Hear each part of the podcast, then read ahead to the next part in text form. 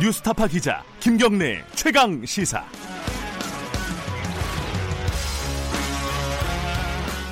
네, 김경래 최강 시사 2부 시작하겠습니다. 2부에서는 정치권 소식 좀 알아보겠습니다. 어, 먼저요. 오늘은 더불어민주당 쪽 연결해 봅니다. 어제 자유한국당이 이어서요. 어, 국회가 과연 어, 어떻게 될 것인지 지금 뭐 문을 열고 출발했다. 이른바 개문 발차를 했죠. 그 자유한국당을 빼고요. 그런데 지금 여러 가지 다른 것들이 좀 생기고 있는 것 같습니다. 인사청문회 관련해 가지고 어 자유한국당이 참여하기로 했고요. 근데 이게 또 국회 정상화는 또 아니라고 하고요. 이 부분을 어떻게 해석해야 될지도 좀 궁금하고요. 그리고 어 지금 문희상 국회의장이 경제 원탁 회의를 제안을 했는데 이게 또 새로운 돌파구가 될 수도 있을 것 같습니다. 어, 자유한국당에서는 경제 청문회를 제안을 하지 않았습니까? 이게 이런 식으로 또 어, 돌파구가 생기지 않을까라는 생각도 들고요. 여러 가지 어, 양쪽 당의 입장을 좀 들어볼 필요가 있는데 지금 연결을 하려고 그랬는데 연결이 안 됐다고 합니다. 전화가 잘 안 되는 모양이네요. 어, 잠깐 제가 좀 시간을 끌어야겠습니다. 어제 어, 제가 오프닝 멘트에서 그 얘기를 했습니다. 그 검찰 관련해 가지고요. 음,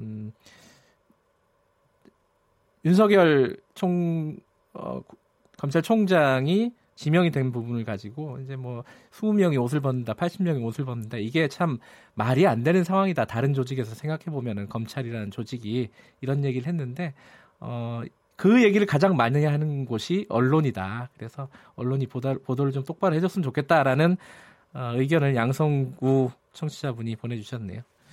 맞는 말씀이십니다. 자, 연결이 됐다고 합니다. 더불어민주당 이원욱 원내 수석 부대표 연결돼 있습니다. 안녕하세요.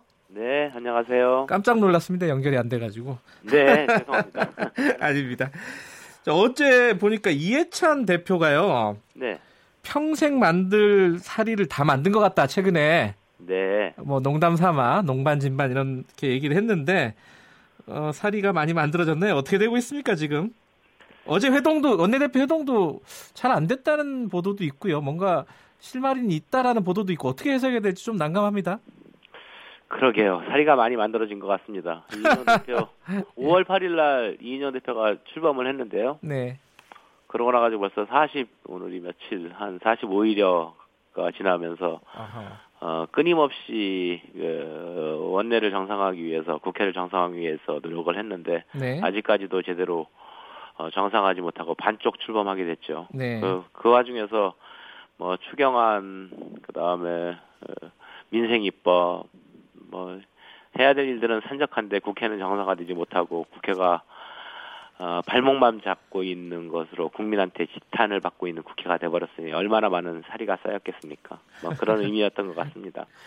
그런데요. 어제- 네. 예, 그, 제가, 어, 뭐랄까, SNS 잠깐 보다 보니까, 네, 옆에 방송국 있잖아요. CBS. 그 네. 김현정의 뉴스쇼에 조경태 한나라당, 아, 자유한국당 의원이 나와가지고, 네. 이렇게 얘기를 했대요. 그, 더불어민주당이 자유한국당에 북한에 쏟는 정성의 반이라도 서- 어, 쏟아갖고 설득을 하면 일이 잘 풀릴 거다. 이렇게 얘기를 했습니다.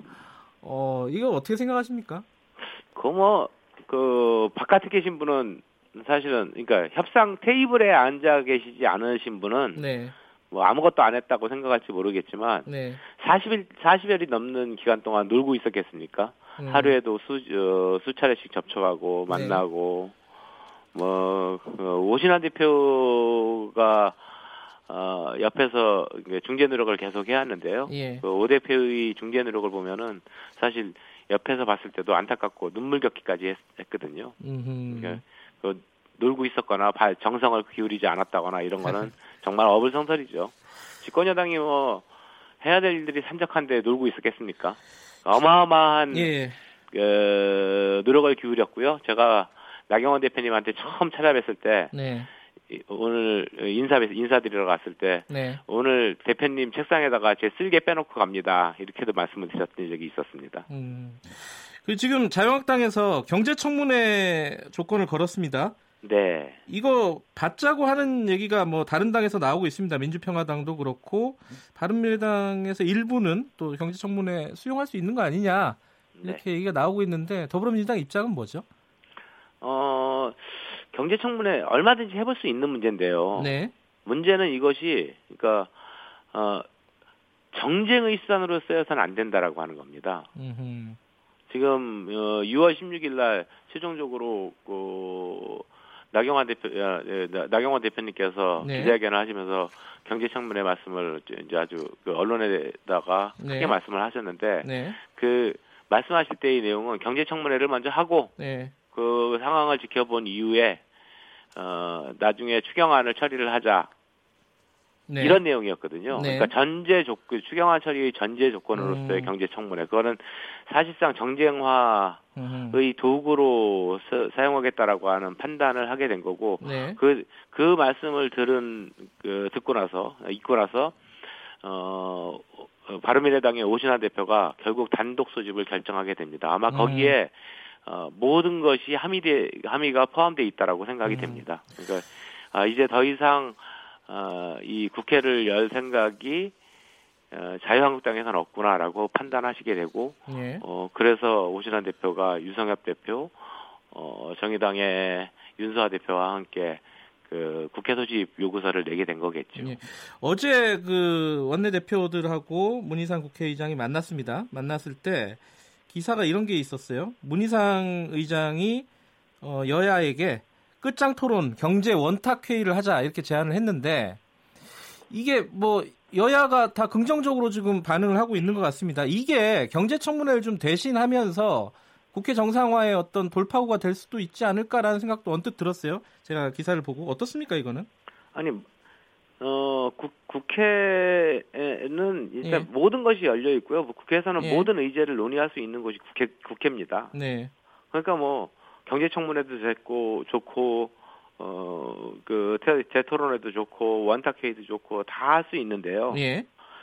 다만 국회의가 당연히 열려야 된다라고 하는 거를 그런 걸 꼬투리를 잡고 음. 조건을 걸 걸지는 말아야 된다라고 하는 말씀이세요. 아. 그러니까 예. 2월, 4월, 6월 국회는 예.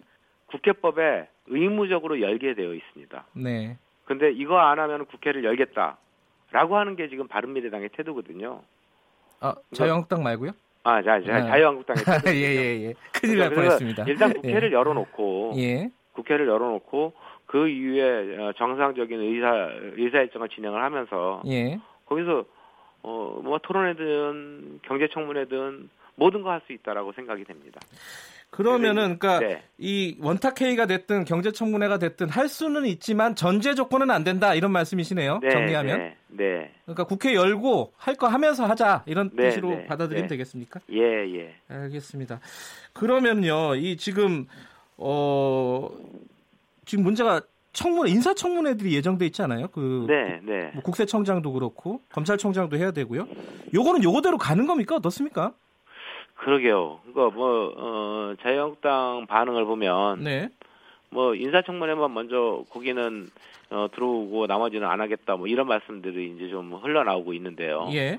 사실은 그거는 아까도 조금 아까도 말씀드렸듯이 그 당감만 빼먹겠다. 음흠. 내가 필요한 한 거 내가 내가 유리한 것만 해먹고 나머지는 안 하겠다 이런 거나 다름없거든요. 네. 참 참으로 어처구니 없는 일이죠. 아마 그렇게 하면 국민 비난이 아마 굉장히 거세질 거라고 저는 생각합니다. 그러니까 음. 추경안 도처리 국회를 일단 빨리 열고 네. 정상적으로 의사일정 잡고 시정연설을 듣고 그리고 지금 예결특위라든가 뭐 상임위원장 이런 것들도 지금 바꿔야 되고요. 예. 아직까지 이인영 원내대표가 어, 아까 뽑힌 지 어, 시 45일여가 다가오고 있는데 예. 지금 현재 국회 운영위원장이 전임 음, 원내대표인 홍영표 의원이 운영위원장 자리를 맡고 있습니다. 네네. 그러니까 운영위원회 한 번도 열지 못해서 음. 운영위원장도 교체하지 못하고 있는 이런 상황. 예. 이 상황이 지금 국회거든요. 그거 그거 원인을 만들어낸 게 자유한국당이고 여태까지 모든 조건을 걸면서 이거 해주면 국회 들어갈게, 이거 해주면 국회 들어갈게 이런 것들은 네. 더 이상 안 된다. 음. 그러니까 어, 그 인사청문회도 좋다. 되게 당연히 하셔야죠. 예. 인사청문회 들어와가지고 하고 뭐 다른 국회 일정도 더그 예산안 심의도 하고 법안 심의도 하고 당연히 해야 되는데 당감만 빼먹겠다 이런 것들은 참 어처구니 없는 일이라고 생각이 됩니다. 그래도 이게 인사청문회 같이 하면서 국회가 좀 정상화되는 어떤 계기가 될 수 있다면 그것도 또 좋은 거 아닌가라는 네. 생각도 들어요. 들기는. 물론입니다. 네. 아, 네. 그 구체적으로요. 어, 네. 추경 얘기 잠깐 해보면요. 네. 추경을 하려면은 이제 시정 연설이 있어야 되지 않겠습니까? 국무총리에. 네. 네. 네. 근데 그게 지금 문희상 국회의장이 24일로 시한을 정해버렸어요. 네. 이게 여야 협의 없이 이렇게 갈 수 있는 겁니까? 시- 아? 그거는, 네, 법, 그 국회법에 따라 가지고 어, 국회법은 일단 어, 그 교수단체 대표들이 모여서 의사일정을 합의하는 게 가장 우선되어 있고요. 예. 그 우선 의사일정 합의가 정 불가능할 경우가 있지 않습니까? 예. 이번 같은 경우가 그런 경우인데 예. 그런 경우에는 의장이 본회의를 소집할 수 있습니다. 음흠. 그래서 의장 문희상 의장께서 본회의를 소집을 한다면은 국무총리가 나와가지고 시정연설을 할 수 있게 되는 거죠. 그러니까 합의가 가 협- 없어. 예. 지금 24일까지 안 된다면은 강행할 수도 있다 이런 말씀이신 거네요. 네, 그래서 민주당에서는 20일에 해보자고 하고 그리고 바른 바른미래당에서도 20일 날 해보자고 음. 뭐 이제 애초에 소집 요구서를 낼 때 바른미래당 어 오신환 대표 그 민평당 유상엽 대표 정의당 어, 그, 어, 윤사 대표가 소집 요구서를 낼 때 20일 날그 예. 본회의를 열자라고 해서 예. 이제 소집 요구서를 냈거든요. 예. 근데 이제 그것이 빨리 이루어지면은 여야가 협상이 이루어진다라고 하면 하면은 제일 좋겠죠. 근데 이제 협상이 이루어지지 않을 가능성도 대비해서 예. 어, 협상 빨리 해라. 그렇지 않으면은 24일 날 하겠다. 이런 말씀을 문희상 예. 의장께서 하신 겁니다. 그러니까 시정연설은 가능하다 하더라도요. 근데 예결특위가 열려야지 이게 추경이 통과가 되잖아요. 열 수가 네. 없잖아요. 위원장이 자유한국당인데. 네, 네. 위원장도 없는 상황입니다, 지금. 예, 그러니까 그러면 지금 현실적으로 국회를 연다고 해서 할 수 있는 거는 없다. 이렇게 볼 수 있겠네요. 아니, 어, 이- 예산안심이진 못하지만 예. 사실상 상임위에서 묵혀 있는 법안이라든가 예. 뭐 이런 것들은 충분히 심의가 가능하고 음. 의결이 가능한 것들이 굉장히 음. 많이 있습니다. 뭐 바른미래당이나 민주당이 에, 그 법안 소위 소위원장을 맡고 있는 경우에는 예. 그 법안 소위를 열 수 있고요. 예. 거기에서 지금 어, 법안 처리율이 보면은 어, 한 10, 지금 20대인데요. 예. 18대 때 한 50%가 넘었고요. 54%. 예. 그리고 10, 그 19대 때 한 41, 2%가 됐는데 네.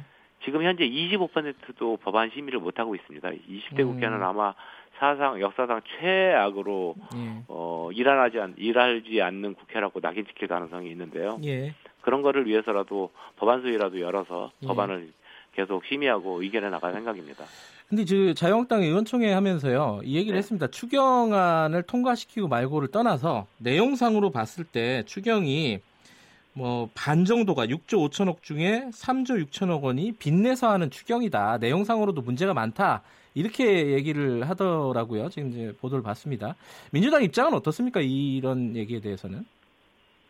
어, 지금 이제 경제 상황이 그 어렵다라고 하는 거에 대해서는 자유한국당이나 모든 네. 어, 저희 당 민주당이나 그리고 온 전문가들 그리고 뭐 언론에서도 굉장히 경제 상황이 어렵다라고 하는 것은 모두 모두가 일치하는 내용 아니겠습니까? 네. 이 경제 상황이 어려운 문제에 대해서 그럼 어, 어떻게 풀어갈 것인가? 이 청년 실업 네. 뭐, 뭐, 노인, 그, 빈곤층, 이런 문제를 어떻게 풀어갈 것인가에 대해서는 여야의 문제가 저는 아니라고 생각이 됩니다. 네. 그래서 이 문제를 풀어가기 위해서 최소한의 경제 활력을 높이고 그런 문제, 그, 양극화를 해소하고 청년 실업을 해소하기 위한 예산들, 예산들이 이번 추경 예산에 한, 얼마, 3조, 3, 3, 4조 정도가 담겨 있습니다. 네. 어, 뭐, 그 예산을 가지고 말씀을 하시는 건데 아마 심의하는 과정에서 어, 들어와 가지고 심의하는 과정에서 보면 충분히 납득할 수 있는 예산이라고 생각해서 어, 통과되리라고 생각이 됩니다. 예, 그럼 마지막으로요. 그 정개특위, 사개특위가 이- 이번 달에 끝나잖아요. 이게